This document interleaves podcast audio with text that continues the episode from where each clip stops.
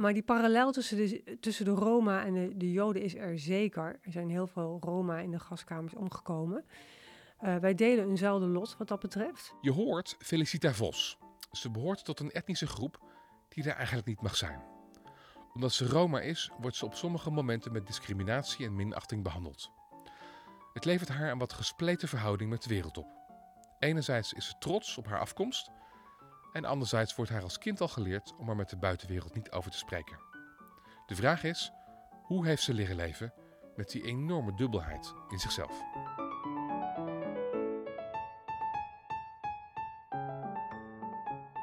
Je luistert naar Podcast A, de plek waar we schilverschillend leven afbellen en met de snippers van die ui het hele leven op smaak brengen.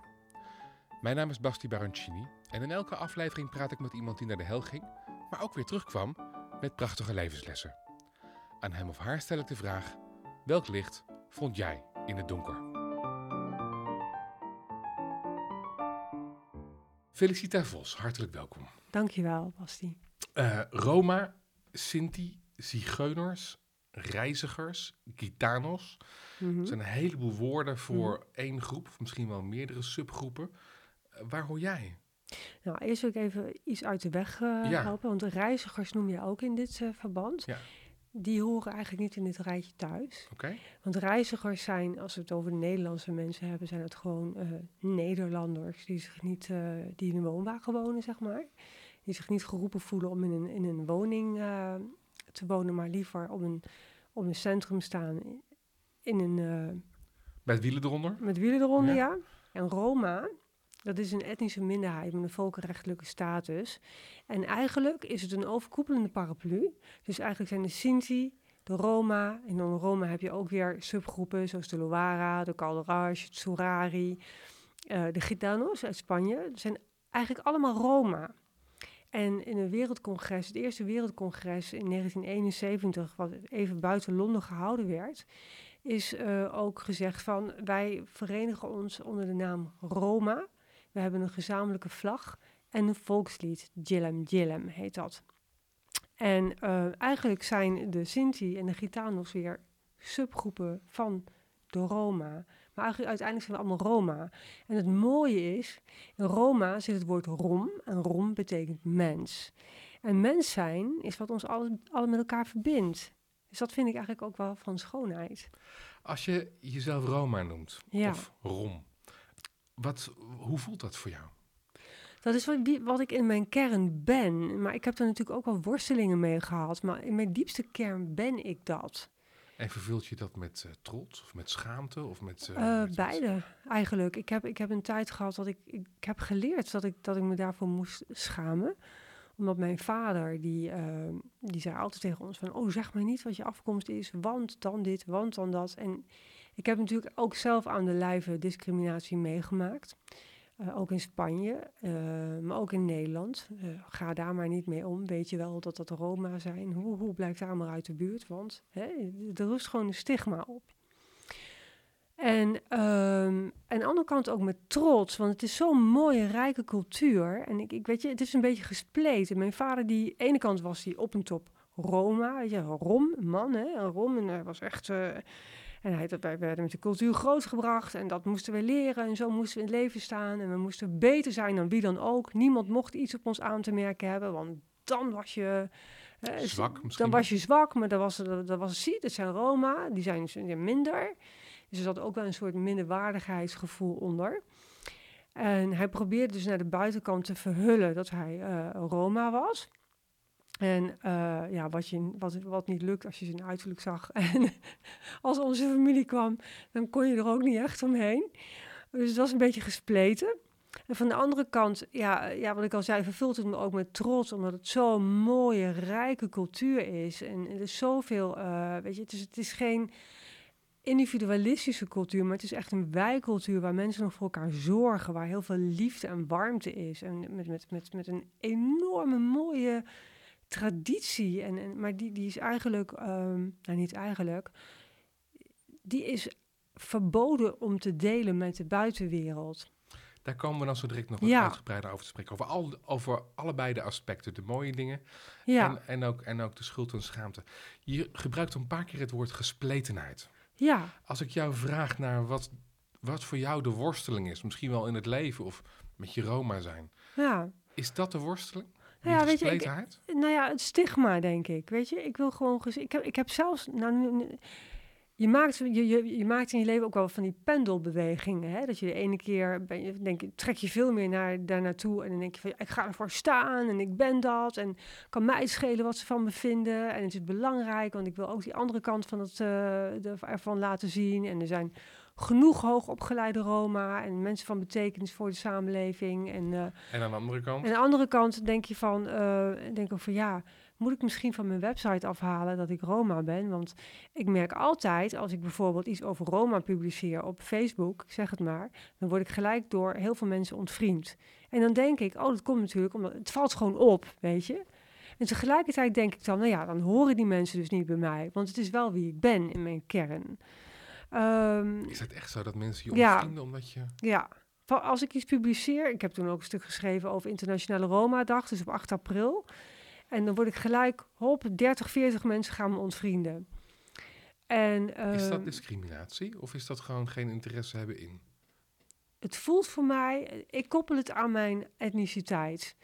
Ik heb ooit ook een keer meegemaakt tijdens een lezing die ik gaf. Zat er een man in de zaal en die zei... Kijk, ik vind het altijd heel erg fijn om interactie met het publiek aan te gaan. Ik vind het leuk, weet je. Dat ook wat mensen uit mijn boeken halen. Ze mogen... Jij bent schrijfster. Ja. Ik ben schrijfster. Ja. En hoe ze dat beleven. Misschien beleven ze het wel heel anders als ik dat bedoeld heb. Daar kan ik ook weer allerlei dingen van leren. En die man die zei tegen mij van... hoe voelt het nou om een zigeunerinnetje te zijn? Nou, dat vond ik echt... die zaal, je hoort echt... weet je... En ik ben daar heel serieus op ingegaan. Dus als ik jou vraag wat de rode draad is, wat ook de worsteling in je leven is. Dat is dan dus niet zozeer die gespletenheid die je noemt, maar het stigma. Het stigma en ook van waar hoor je nu bij? Waar hoor ik nu bij? Want voor de een ben ik te wit, bij wijze van spreken. Als ik ga praten over het in termen van wat je in Amerika ziet bij de donkere mensen, hè? Voor de ene ben je te wit, voor de ander ben je te donker. Snap je? Dus dat is ook van, waar hoor je nu bij? Hè? En waaraan kan ik aan jou zien dat je Roma bent? De mensen in Spanje zeggen gewoon dat ze het heel erg aan mijn gezicht zien, aan mijn ogen zien. Wat is er in je ogen? Ze zeggen, wat ik vaak heb gehoord, is dat ze zeggen, als Roma je aankijkt, kijk ze dwars door je heen. En dat schijn ik ook te hebben. Dus ze zeggen dat ze het zien aan mijn uiterlijk, aan mijn. Ik zie het niet, is dat gek? Nee, vind ik niet zo heel gek, want je ziet hier ook niet zo heel veel Roma natuurlijk. Dus, maar in Spanje zijn er wel heel veel. En daar word ik echt uitgescholden voor gitana. En op de grond wordt voor me op de grond gespuugd. En ik word in winkels achtervolgd en noem maar op. Ja. Het is echt gebeurd. Hoe is dat al? Ja, ik heb het nog nooit meegemaakt. Hoe is dat als er voor je op de grond gespuugd wordt? Ja, vernederend. Ik vind het heel vernederend. En wat ik ook vernederend vind, is dat als ik een winkel binnenkom... Kijk, de Roma-cultuur is een cultuur vol ongeschreven regels. En ik ben al heel hoogsensitief en dat is heel fijn, maar ik weet precies als iemand... Of een vloek, allebei. Het is voor mij ook wel een vloek, maar kijk, je moet weten, als ik zie dat mijn tante bij spreken de rechter wimper van de rechter oog beweegt, dan weet ik wat zij bedoelt. Zoveel ongeschreven regels zijn er, snap je? Dus je moet heel goed kunnen lezen. Snap je wat ik bedoel? Mm. Waar wilde ik nu naartoe? Want je stelde mij een vraag en dan ben ik... Hoe dat is als er voor je gespuugd wordt op de grond? Ja, ik vond dat heel erg vernederend. Ik vond het vernederend en ik was overdonderd. En toen ze zeiden, gitana, en dan gaat spugen. En toen had ik echt zo van, wat gebeurt hier? In eerste instantie denk je, wat gebeurt hier? Maar als het vaker gebeurt... En ik voel de tijger in mij ontwaken nu... En ook als bijvoorbeeld ik sta netjes in de rij te wachten om mijn boodschappen te halen. En mensen dringen voor, kijken me echt zo aan van, wat moet jij zo, weet je wel, met zo'n blik van, je bent een minderwaardig schepsel. Op een gegeven moment ben ik zo kwaad geworden. En ik word niet snel kwaad. En ik heb echt met de hand in mijn zij gestaan en ik ben ze in het Nederlands uit gaan schelden. Het was gelijk klaar. Ja. Maar het voelt niet fijn, want ik vind het niet fijn om dat te moeten ervaren. Wat ik, dat wilde ik zeggen. Als ik een winkel binnenstap en ik zie die blikken gaan, daar kwam ik op. Ik zie die blikken naar elkaar gaan, zo van, daar heb je er weer een, weet je. En dan gelijk eentje die nog net niet met de adem in je nek hijgt, om te kijken of ik niks steel. Nou, ik kan je naar alle eerlijkheid vertellen, ik heb in mijn hele leven nog nooit iets gestolen en dat zal ik ook nooit doen. Maar dat vooroordeel. En ik wil gewoon gezien worden voor wie ik ben, weet je. Ik ben gewoon wie ik ben. En niet als behorende tot een etnische groep. Jawel, ik wil wel tot die etnische... Dat is dan de gespletenheid. Jawel, want ik behoor tot die etnische groep. En tegelijkertijd wil ik niet de veroordeling hebben. En ik vind ook wel een beetje... kijk, er zijn heel veel hoogopgeleide Roma... die dus zwijgen uit schaamte voor dat stigma.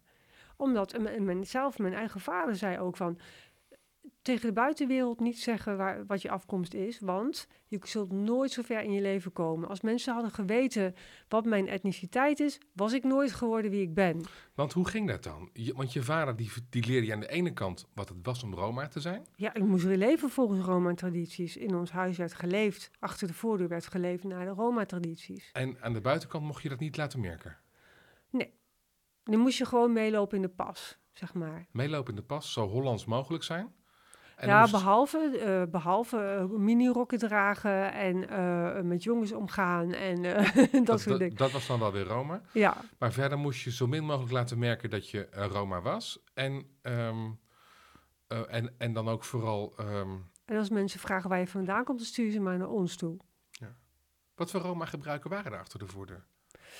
Poeh, ja, eigenlijk is het voor mij zo vanzelfsprekend dat ik... Maar voor mij niet, dus leg het maar uit. Nee, ja, nou ja, goed, weet je, je hebt reinheidsregels. Je hebt bijvoorbeeld in de keuken mag je een handdoek en een theedoek niet naast elkaar hangen. Ja, je hebt regels waar vrouwen zich aan horen te houden. Je hebt... ik moet echt over nadenken, omdat ze voor mij zo vanzelfsprekend zijn. Weet zo verinnerlijkt heb je ze ook. Ik heb ze zo verinnerlijkt. Wat vind je een mooie regel? Want kijk, de handdoek en de theedoek niet naast elkaar, dan kun je ook... Oké. Maar wat is nou echt een mooie regel? Zorg voor elkaar. De zorg voor elkaar... Dat is meer een waarde. Nou ja, dat maakt niet uit. Maar wat... Ja, het is ook een waarde. En dit wat is ook een waarde is dat... ik ken bijvoorbeeld mensen die hebben een gehandicapt kind... Maar die wordt als volwaardig lid van de gemeenschap geaccepteerd. En hij is spastisch en hij kwijlt en hij kan bijna niks. Maar toch vervult hij op zijn manier een rol binnen die gemeenschap. En dat vind ik gewoon ook heel mooi. Dat vind ik anders dan in de... Ja, en het is niet zo van... Voor mij is ook wel gezegd van... jullie zijn zo familieziek, weet je wel. Maar je zorgt de zorg voor elkaar... En ook de kennis van natuur en van... Alles wordt met de natuur beleefd. Je hebt bijvoorbeeld ook jaarlijkse bedevaart in Roermond. En heel veel... Je hebt natuurlijk Roma die katholiek zijn, maar ook moslims. Je hebt Roma die allerlei geloven aanhangen. Maar de katholieke Roma die gaan bijvoorbeeld ieder jaar naar Roermond, naar de bedevaart. En dan komen mensen van heine en ver al een week van tevoren... En er is zoveel gemeenschapszin en zoveel verbondenheid. En hoe dat ook beleefd wordt, ook die hele processie... dat is allemaal, gaat samen op in de natuur. En dat is ook, ja, dat vind ik gewoon heel mooi. Jij hebt om toch nog even bij die gespletenheid te blijven, als je dat ook vindt. Jij hebt een boek geschreven, Blauwe haren, zwarte ogen. 10 jaar geleden alweer, of ruim 10 jaar geleden. 2008, ja. Dat ligt hier op tafel. En daar schrijf je een scène in dat toen jouw tante overleed... alle geschiedenis van haar die leidde naar het Roma zijn werd uitgewist. Ja, klopt. Waarom was dat? Omdat zij alle familiegeheimen en alle ellende die er ook was... wilde zij gewoon niet dat in mijn of in iemand anders handen zou vallen. En het is dus sowieso gebruikt. Dus ook daar weer het trots zijn op en het beleven van... En aan de andere kant het ook wegmaken. Ja, maar het is ook wel gebruik. Dat staat even los van dat zij dus niet wilde dat ik die informatie... Ze had mij de informatie beloofd, hè. Je krijgt dat van mij, want ik wilde weten. Ik ben iemand die altijd alles wil weten. En dus ze had mij dat beloofd. En eigenlijk, toen zij overleden was, is dat door mijn tantes eigenlijk gewoon allemaal... weggehaald. En het is gebruik als iemand overleden is... dat alle spullen van de overledene verbrand wordt. En vroeger werd zelfs, kijk, dit huis kun je nu niet meer verbranden. Maar er is geen Roma bijna die thuis sterft. Nee, die zal er niet zijn. Tenzij die in zijn slaap overlijdt. Dan kun je weinig aan doen, denk ik. Maar anders, vroeger werd ook de wagen waarin mensen gewoond hadden, werd verbrand, omdat je onrein bent. En er zijn ook speciale rituelen rondom. Ik begrijp het, maar toch spreekt uit dit voorbeeld ook weer die moeilijke verhouding tot je eigen achtergrond. Ja. En ik kan me voorstellen dat dat een enorme gespletenheid oplevert. Ja, klopt ook. En niet alleen dat het ook lastig wordt om je identiteit te vormen. Ja, dat klopt. En om je tot de wereld te verhouden. Daar heb ik ook lang last van gehad. En ik heb een tijd gehad dat ik heel intensief op zoek ben gegaan. Toen heb ik op een gegeven moment zelfs een oproep geplaatst. Ik had nog een foto van een opa. Die had ik nog van mijn tante gekregen. Wie kent deze man, weet je? En, ik wil het over jou hebben. Wat doet dit met jouw identiteitsvorming? Als je er voor een deel heel erg mag zijn. En voor een deel wordt het weggemaakt. Ja, nou, daar wilde ik eigenlijk naartoe. Maar goed, als jij het nog dichter bij mij wilt houden, is dat je... ik heb nu besloten, ik heb op een gegeven moment besloten van door te gaan zoeken. Je vormt je identiteit natuurlijk door je leven heen. En ik ben heel erg op zoek gegaan ook naar dat stuk. En omdat er dus niks op schrift staat en alles ook normaal gesproken via de orale traditie gaat, kun je dingen niet meer achterhalen. En ik merkte dat ik daar heel ongelukkig van werd. En toen heb ik op een gegeven moment besloten, maar goed, ik ben wie ik ben. En ik ben gewoon goed zoals ik ben. En ik heb mijn eigen identiteit. En ik moet mijn leven leven zoals ik dat wil leven. En dat moet ik niet willen ophangen aan het een of aan het ander. Maar dat moet ik zelf gewoon doen. En daar heb ik toen heel bewust voor gekozen. En dat betekende ook een stukje afstand nemen. Maar dat was ook wel echt een actieve zoektocht. Ja, ik heb een actieve zoektocht gehouden. Om te moeten onderzoeken en uit te vinden wie je nou eigenlijk bent. Ja. Hey, jij bent romanschrijver. Ja. Dus jij denkt in scènes. Jij denkt in gebeurtenissen. Ja. Jij denkt in hoe je een boek schrijft. Stel dat er een boek geschreven zou worden over jouw leven. En een boek dat zo goed is dat die bekroond wordt met een Pulitzer notabene. Wauw. Welke scène zou er dan in moeten zitten om jou te kunnen begrijpen? Om mij te kunnen begrijpen. Nou, ja, weet je. In hoe jij geworden bent zoals je bent. Ja, waarom ik geworden ben zoals ik ben. Nou, ik kom in de keuken van mijn oma. Het was een hele gezellige, warme keuken. En ik ruik haar eten, wat zij kookte. Zij kon als geen ander koken. Wat maakte ze? Nou, mijn lievelingsgerecht was kartoffelsalaat. Maar zij maakte alles. Ze droogde alles. Ze plukte kruiden. Ze wist precies wanneer je wat kon plukken, op welke tijd. En wanneer je... Was het in een huis of in een wagen trouwens? Nee, mijn oma heeft wel in een wagen gewoond. Maar toen woonde ze in een huis. Goed, dus een huis, een keuken... Het geurde waanzinnig, ja? Ja, het geurde. Ze tilde mij op het aanrecht. En mijn oma, die was klein. Ze was echt een hele kleine vrouw. Ze had blauw-zwart haar. Ze had de mooiste ogen van de wereld. Hele grote, bijna zwarte ogen... waar gouden vonkjes in... vooral als ze plezier had. Gouden vonkjes in fonkelden. En dan sprak ze altijd in het Rommenes met mij. En vertelde mij sprookjes, verhalen... tijdens het koken. En dan lachte ze en dan stopte ze een teen knoflook in haar mond. Weet je, die at ze gewoon rauw. Weet je. Ja, echt. Maar ze rook wel heel lekker hoor. Ze rook heel zacht. Een hele zachte zeep altijd. Was dat om de vampieren weg te houden of wat? Ja, nee, ze vond het gewoon lekker. Misschien wilde ze mijn opa een beetje op afstand houden. Dat kan ook. Dat zou ook nog kunnen, maar ik had zo'n en ik heb.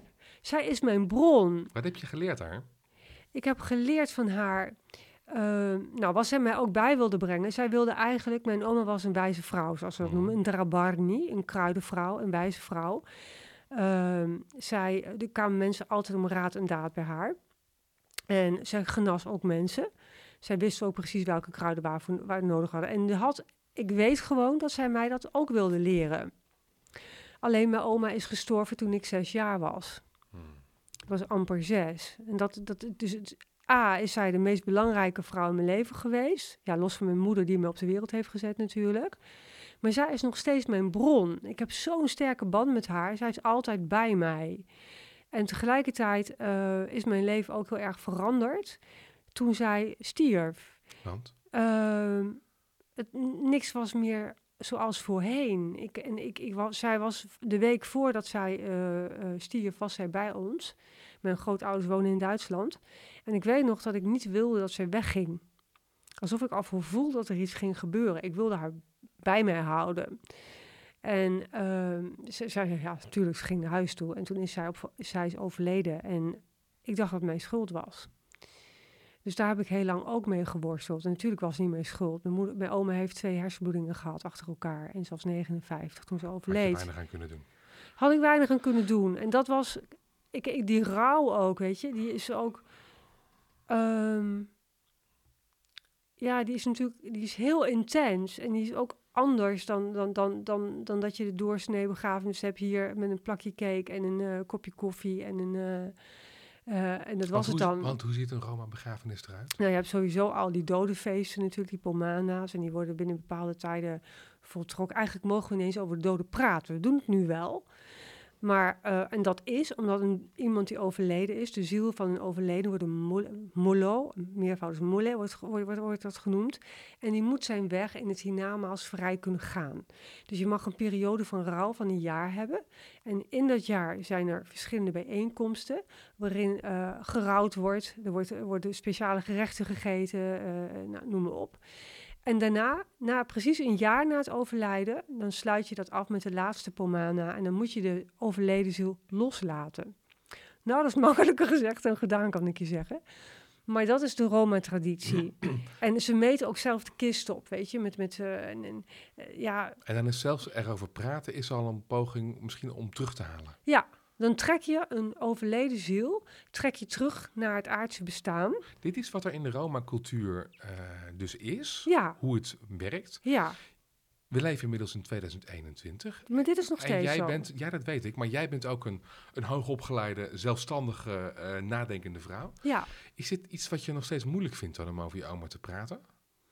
Of denk je van, dat is een mooie regel... maar ik doe het nu toch eventjes? Nou, ik respecteer die regel over het algemeen wel... Maar ik... is het nu dat ik ernaar vraag dat je... Het is dat jij ernaar vraagt. En ook, ja, eigenlijk die scène beschrijven... daar gaan we eigenlijk even aan voorbij. Maar het is omdat als je zegt... als een boek over jouw leven is... zij is zo belangrijk voor mijn leven. Natuurlijk zijn er heel veel gebeurtenissen. Leuke gebeurtenissen, minder leuke gebeurtenissen... hele pijnlijke gebeurtenissen in het leven die je vormen... die allemaal een belangrijke rol spelen... bij de ontwikkeling van je identiteit... En die ook niet onvermeld zouden mogen blijven. Maar mijn oma is wel mijn bron waaruit ik nog steeds stap, weet je. Als ik een gevoel heb dat ik een bescherming nodig heb... dan roep ik mijn Roma... Ik voel gelijk de Roma-vrouwen om me heen staan. Ik zie ze voor mijn geestesoog. Ze staan gewoon om me heen. Weet je, dus dat is zo wezenlijk. En dit zijn nog vrouwen van vroeger, weet je. Met de lange rokken aan, zoals je ze echt kende. Dat klinkt als heel veel steun die je daar hebt. Ja. Als heel veel, hè? Als je kracht, steun. Ja, als je een hele serie van vrouwen achter je hebt staan die jou helpen. Is prachtig. Toch heb je ook wel eens gezegd dat er een mismatch is tussen jou en de buitenwereld. Dat jij als mens niet echt lekker in de wereld staat. Nee. Past. Nee, klopt. Hoe ga je dat omschrijven? Dat heeft meerdere oorzaken. Waar is de mismatch?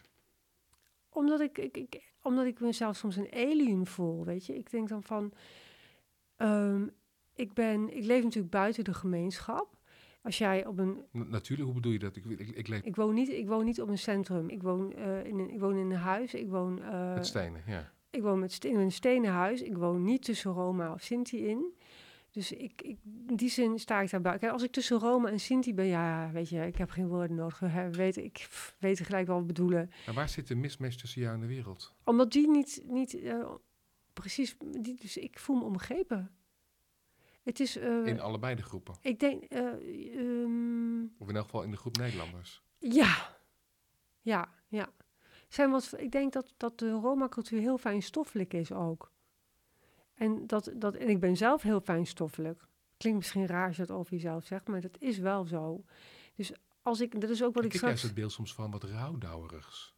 Van mij? Nee, van bijvoorbeeld Roma. Ja, dat is niet zo. Nee, waar zit het fijnstoffelijke in? Het is wat ik straks tegen jou zei, weet je. Als ik binnenkom, ik zie al gelijk van wat er aan de hand is. Ik hoef niks uit te leggen. 1 wimpertje en ik denk, oké, dat is dat. Ik hoor wel van mensen die trouwen met Roma, dat ze na 25 jaar nog geen bal van die cultuur begrijpen. Maar ik ben ermee doordrenkt. En dan ben ik onder... Klinkt heel raar, want ik ben natuurlijk net zo goed Nederlands. Ik voel me ook Nederlands. Maar dan ben je tussen aanhalingstekens eigen mensen. En dan ben ik meer ontspannen. En dan begrijp je... Als we dan toch eventjes dit nog proberen aan te houden... Hè, dat jij als mens niet lekker in de wereld past. Hoe zag dat er vroeger uit? Nou, ik had geen aansluiting bijvoorbeeld bij kinderen in de klas ook. Die waren gewoon zo anders dan dat wij waren en dat ik was. En voor een deel komt dat misschien ook omdat ik Asperger heb... maar in lichte mate. Ik kan zelfstandig wonen, hoor. Ik bedoel, verder niks mis met mij. Maar ik ben heel hoogsensitief. En ik heb Asperger. Dus ik voelde totaal geen aansluiting met die kinderen. Dus ik voelde me zo doodongelukkig daartussen...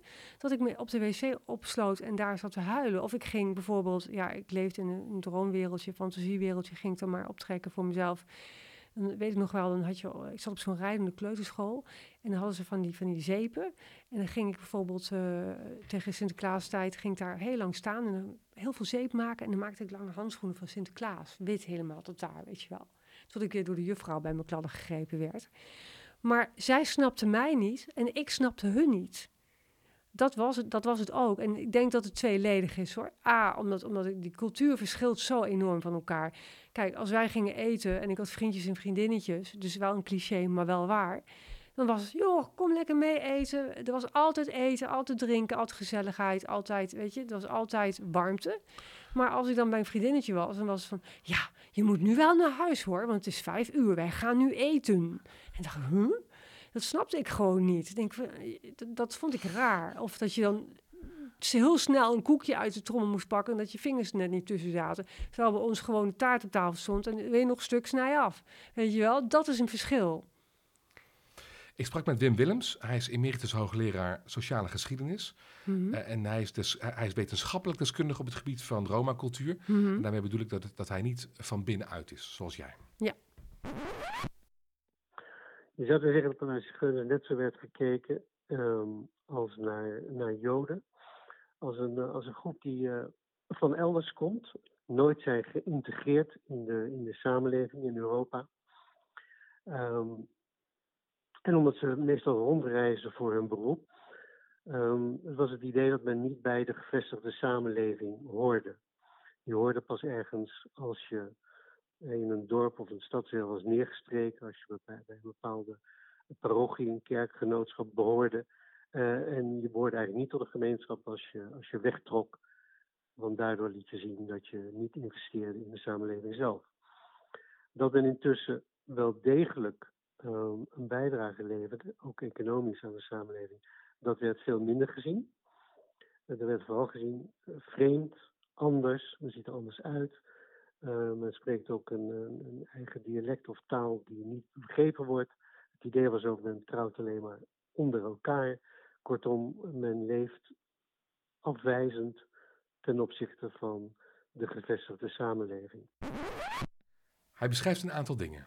Laten we met het eerste beginnen. Hij trekt aan het begin een vergelijking tussen het lot van de Joden en dat van de Roma. Ja, het eerste wat mij tegelijk al stoort, vind ik dat Wim Willems het woord zigeuner gebruikt. Zeker omdat hij dus professor is en afgestudeerd is of gepromoveerd is op dit onderwerp, denk ik van, zou hij moeten weten dat dat niet geapprecieerd wordt. Dat stoorde mij even, maar die parallel tussen de Roma en de Joden is er zeker. Er zijn heel veel Roma in de gaskamers omgekomen. Wij delen eenzelfde lot wat dat betreft. En ik ben ook in Auschwitz geweest. En daar heb je ook in Birkenau heb je een speciaal Zigeunerlager. Zigeuner komt ook van ziehende Gauner, trekkende bandiet. Ziehende Gauner, Duitse. Ah. Dus vandaar dat, kijk, jij wordt ook niet graag een trekkende bandiet genoemd. Dus, en daar heb je een speciaal kamp, dat is kamp B2E. Dat ligt helemaal achteraan in Birkenau, vlakbij de berkenbossen. En daar zaten de Roma. Maar inderdaad, we delen eenzelfde lot, weet je. Hoe werkt de Holocaust in jou door? heel diep. En vooral omdat er juist heel erg over gezwegen werd door mijn vader. Mijn vader was nog een heel klein, piepklein jongetje toen die oorlog uitbrak. Die heeft heel veel meegemaakt in de Tweede Wereldoorlog. Zijn familie, zijn ook veel familieleden overleden. Heeft hij zelf in een kamp gezeten? Ja, heeft zelf ook in een kamp gezeten. In welk kamp? Dat weet ik niet, want er werd over gezwegen. Dat was een taboe onderwerp. Maar het gekke was, toen ik klein was, weet je... Ja, ik denk juist door het zwijgen wordt je bewustzijn groter. Ik weet nog dat ik als klein meisje rondom die 4, 5 mei vieringen, zeg maar, ja, vieringen... Dan zag je van die beelden op tv en ik kon precies de torens. Ik wist precies wat was. Nou, bizar, want ik kon het niet weten, want ik was jong en er werd niet over gesproken. En er zat gewoon te veel pijn. Weet je, ook bij de oudere mensen, er zit zoveel pijn. En je mag niet over dood praten. Ook dat nog eens een keer.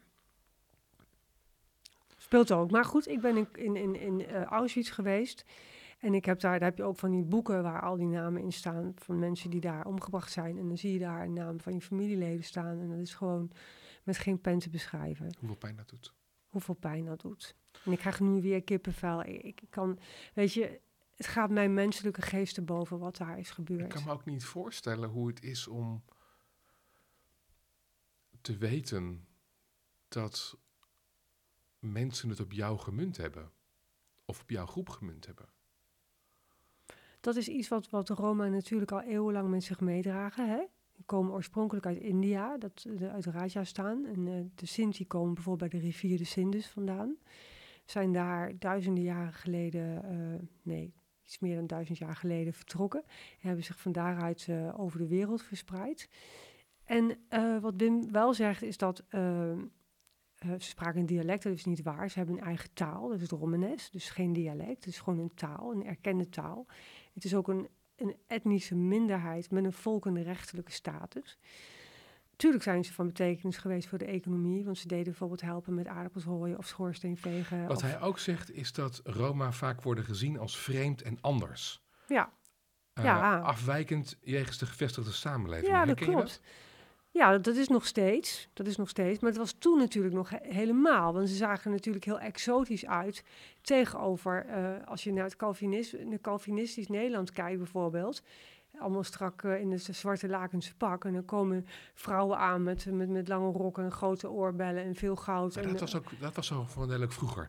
Heb jij jezelf vaak de ander gevoeld? Ik voel me wel vaak de ander. Ja, dat wel.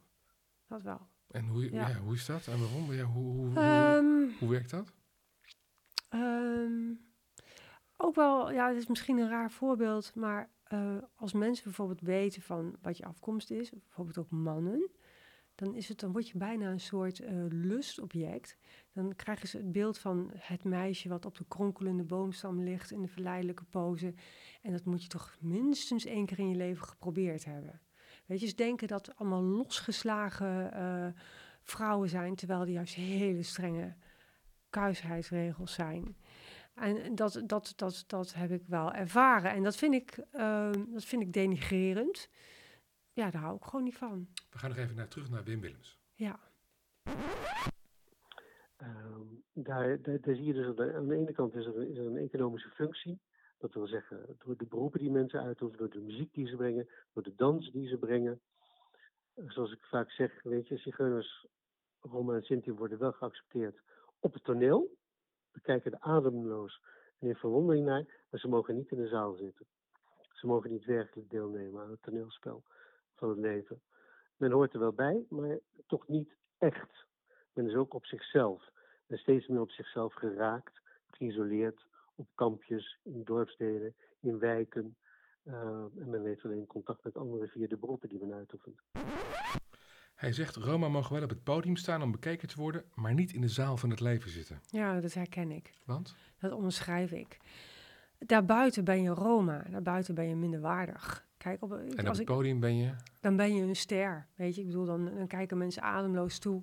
Dan ben je een ster. Maar daarna ben je een Roma. Of zoals Wim Willems het nu dus weer zegt, ben je een zigeuner. En dat is toch, dat is minderwaardig. Dat is niet gelijkwaardig aan de andere burger, zeg maar. Wij noemen, de Roma noemen niet... niet-Roma-burgers. En in het Romanes gaatje. Maar het is waar. Ik heb het ook ervaren. Ik heb het ook gezien. Ik heb het ook in Spanje meegemaakt. Ik bedoel, de flamenco, neem dat. Wordt door heel veel... je hebt toeristen flamenco en je hebt El Arte flamenco. Ik heb zelf ook flamenco gedanst, maar dan El Arte flamenco. Ik ben ook op uitnodiging van Andrés Marín ben ik naar Sevilla gegaan om daar flamenco dans te gaan studeren. En ik heb daar een fantastische tijd gehad. Ik ben ook in Sacramento geweest, de wijk waar de Gitanos heen gevlucht zijn destijds. En dan komen daar groepen met toeristen heen en dan heb je daar wel de toeristenflamenco in die wijk. En dan is dat allemaal, geweldig, geweldig. Maar daarna zijn ze zigeuners die je moet mijden. Want, weet je, hou je tas... Pas op waar je tas neerzet. Portemonnee op slot. Goud af, want je bent kwijt.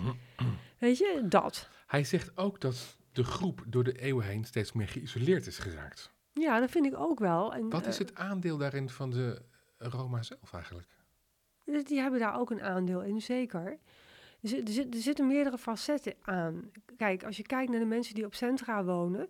die leven allemaal gesegregeerd van de Nederlandse samenleving. Ze wonen... Bewuste keus? Nee, want die kampjes... Nou, wel een bewuste keus om bij elkaar te willen wonen. Wat ik heel goed begrijp. Maar die woonwagenkampjes, laat ik het maar even zo noemen... die liggen allemaal geïsoleerd van de samenleving... langs maïsvelden of het zijn allemaal, ze zitten niet in wijken, dus ze leven ook in een hele kleine gemeenschap en hebben ook niet de noodzaak om met andere mensen in aanraking te komen. Er zijn over en weer vooroordelen, laten we eerlijk zijn. Dat is ook nog eens een keer een feit, want heel veel Roma, de opvoeding is heel streng, die zien de Nederlandse samenleving als een bedreiging voor hun kinderen. Denken van, joh, mijn kinderen, ik wil niet dat mijn dochter er zo bij loopt. Of dat ze gaan blowen. Of dat ze, en al die vrijpostigheden die Nederlandse kinderen zich maar toe-eigenen maken. We hebben het over isoleren. Jezelf een beetje terugtrekken uit de samenleving. Ja, klopt. Ik wijd uit. Herken jij dat uit je eigen leven? Ja, ik isoleer me ook wel. Wat voor manier?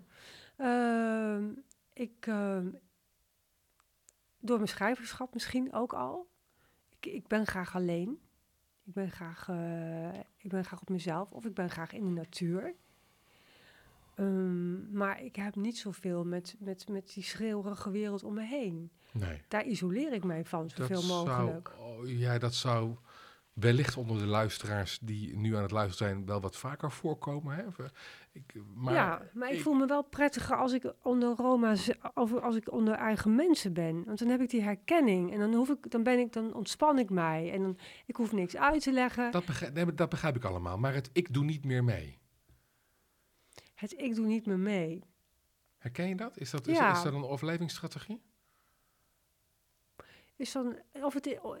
Ik denk, zoals ik denk, in mijn beleving, denk ik van, dit is mijn leven. Ik leef in de samenleving. En binnen die samenleving, binnen dat grotere geheel, moet ik zorgen dat ik voor mezelf een wereld creëer waarin ik me gelukkig voel.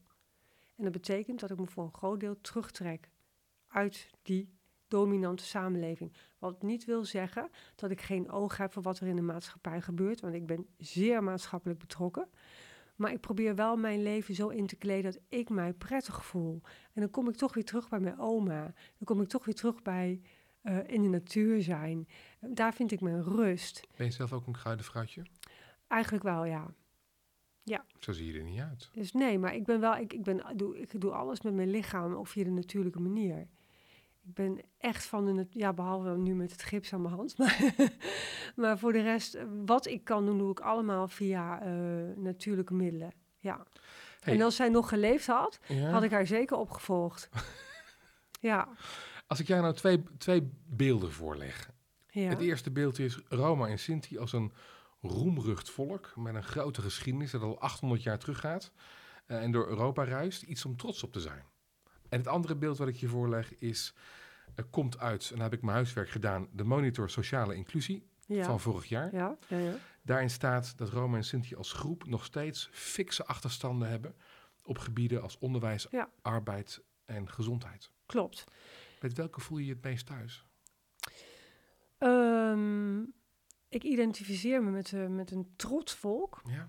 Maar ik wil daar wel even iets over zeggen. Want het is waar. Het is gewoon waar. Er is achterstand op die 3 gebieden. Ik heb er 2 dingen op te zeggen. De eerste is dat het anno 2021 nog steeds zo is dat Roma-kinderen van scholen geweerd worden. Dus dat hoe bedoel je dat? Nou, er komt een ouder die gaat een kind aanmelden op school en dan zeggen ze, mijn school zit vol. Ze worden geweerd. Dat is discriminatie. Dat is discriminatie. Dit bestaat nu nog steeds? Dit bestaat anno 2021 nog steeds, want ze zouden toch niet komen. En dat weet jij van? Dat weet ik uit ervaring en dat weet ik van mensen die dat hebben, die hun kind gingen aanmelden en dat er dan geen plek was voor hun kind. En ja, als dan een Nederlands jongetje komt, die mag dan wel op die school. Dat is gebeurd. Ik weet ook in het verleden van arbeidsbureaus dat er projecten waren waarbij ze zeiden van... nou, laten we die maar niet uitnodigen, want die keken naar het adres, woonwagenkamp. Nodigen we die niet uit, want die komen toch niet op dagen. Dat is de ene kant.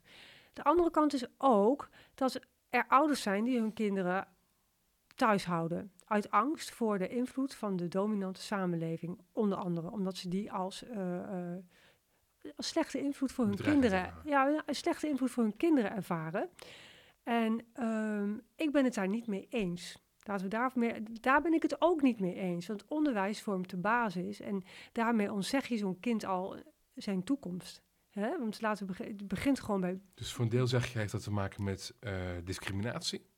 Gewoon puur, dat moet de Nederlandse samenleving zich buitengewoon kwalijk aantrekken. Ja. En aan de andere kant is er ook eigen verantwoordelijkheid voor. Eigen verantwoordelijkheid, voor achterstanden. Zeker. En er is een grote groep vrouwen, vooral in Brabant. Dat zijn Sinti-vrouwen. Die zijn een schakel tussen onderwijs en de gemeenschap. En die vrouwen die hebben echt bruggen geslagen tussen onderwijs en de gemeenschap. En doordat ze het vertrouwen genoten vanuit de gemeenschap, durfden ze hun kinderen mee te geven naar school. Maar dan nog, je ziet ook wel weer andere groepen. Bijvoorbeeld een Roma-groep in Amsterdam. Die zeggen van, ja, mijn dochter is 14 jaar. Dat vind ik, die haal ik van school af. Dat is een leeftijd, dat is gevaarlijk, jongens, noem maar op, die halen van school af. En dat vind ik ook kwalijk. Maar het is een deel van de groep, weet je. Ik zal het niet ontkennen. Ik bedoel, er zijn natuurlijk ook mensen, zijn ook genoeg hoogopgeleide Romen. Laten we dat ook wel even benoemen hier, want anders krijg je daar ook weer een scheef beeld over. Maar ik vind het wel heel terecht, want het klopt ook. Het is wetenschappelijk onderzocht, het klopt. En er zitten verschillende facetten aan. En ik vind beide facetten kwalijk. Want ik vind het kwalijk als je een kind weert vanwege etniciteit. Maar ik vind het ook niet goed als je ouders je kind onderwijs ontzegt. Omdat je hem daarmee ook van een toekomst berooft. Roma zijn al vele honderden jaren in Europa. Ja. Wat weet jij eigenlijk over jouw verre geschiedenis?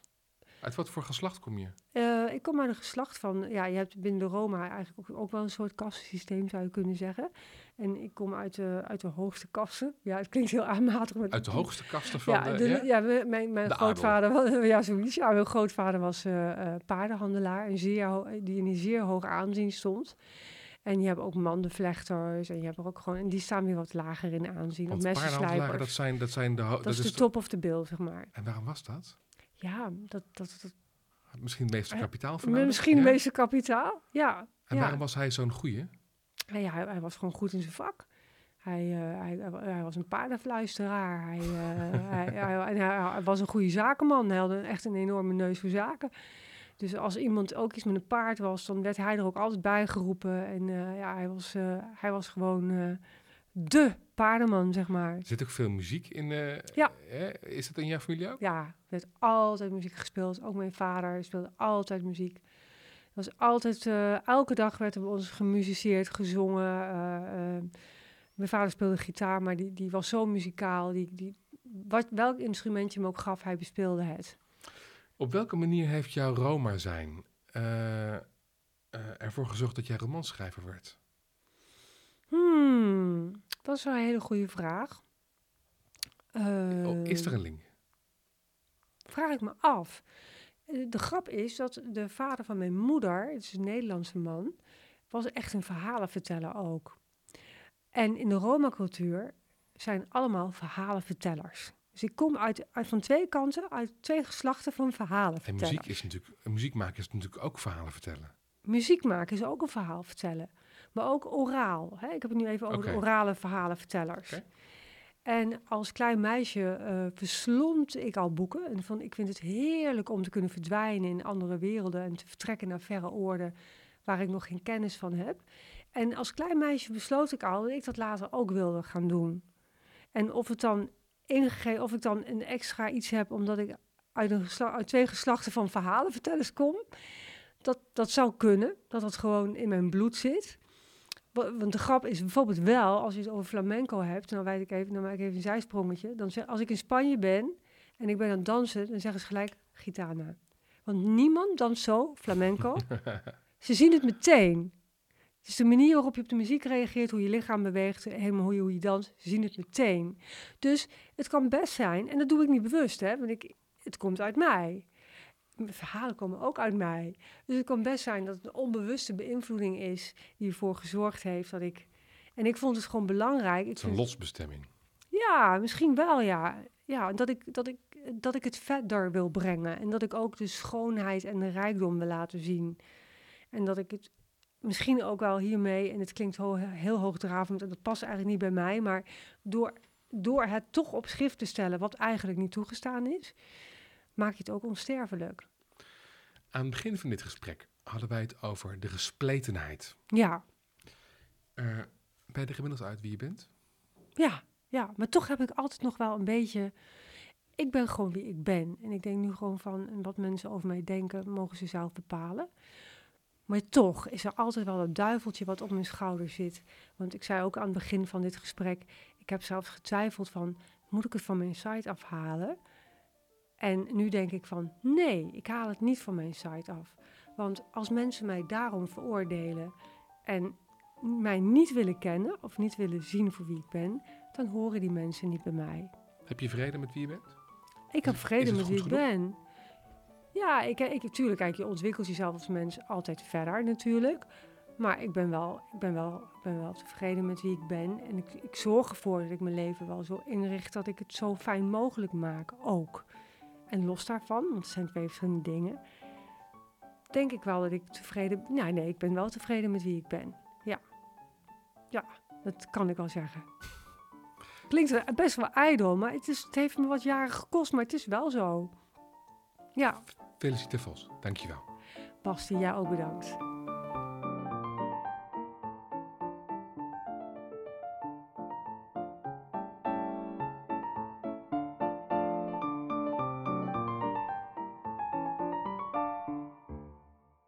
Dankjewel, fijn dat je luisterde naar deze aflevering met Felicita Vos. Meer over haar Roma zijn en alle boeken die ze schreef vind je in de show notes. Daar heb ik een linkje gedaan naar haar website. Vond je het verhaal van Felicita mooi, fijn of ontroerend? Geef de podcast dan alsjeblieft sterren of recensies in je app. Dat helpt mij weer om beter gevonden te worden door nieuwe potentiële luisteraars. In de aflevering van volgende week hoor je trouwens Hilal Makouki. Hij verveelt zich als bankier en besluit in de drugs te gaan. Tot het moment waarop hij door het arrestatieteam van zijn bed wordt gelicht. Ik heb 6 jaar gehad uiteindelijk, bruto. En daar gaat dan inderdaad een stukje voorrest af. Dus ik heb netto 2,5 jaar binnengezeten. Het hele verhaal van Hilal hoor je volgende week. Tot dan!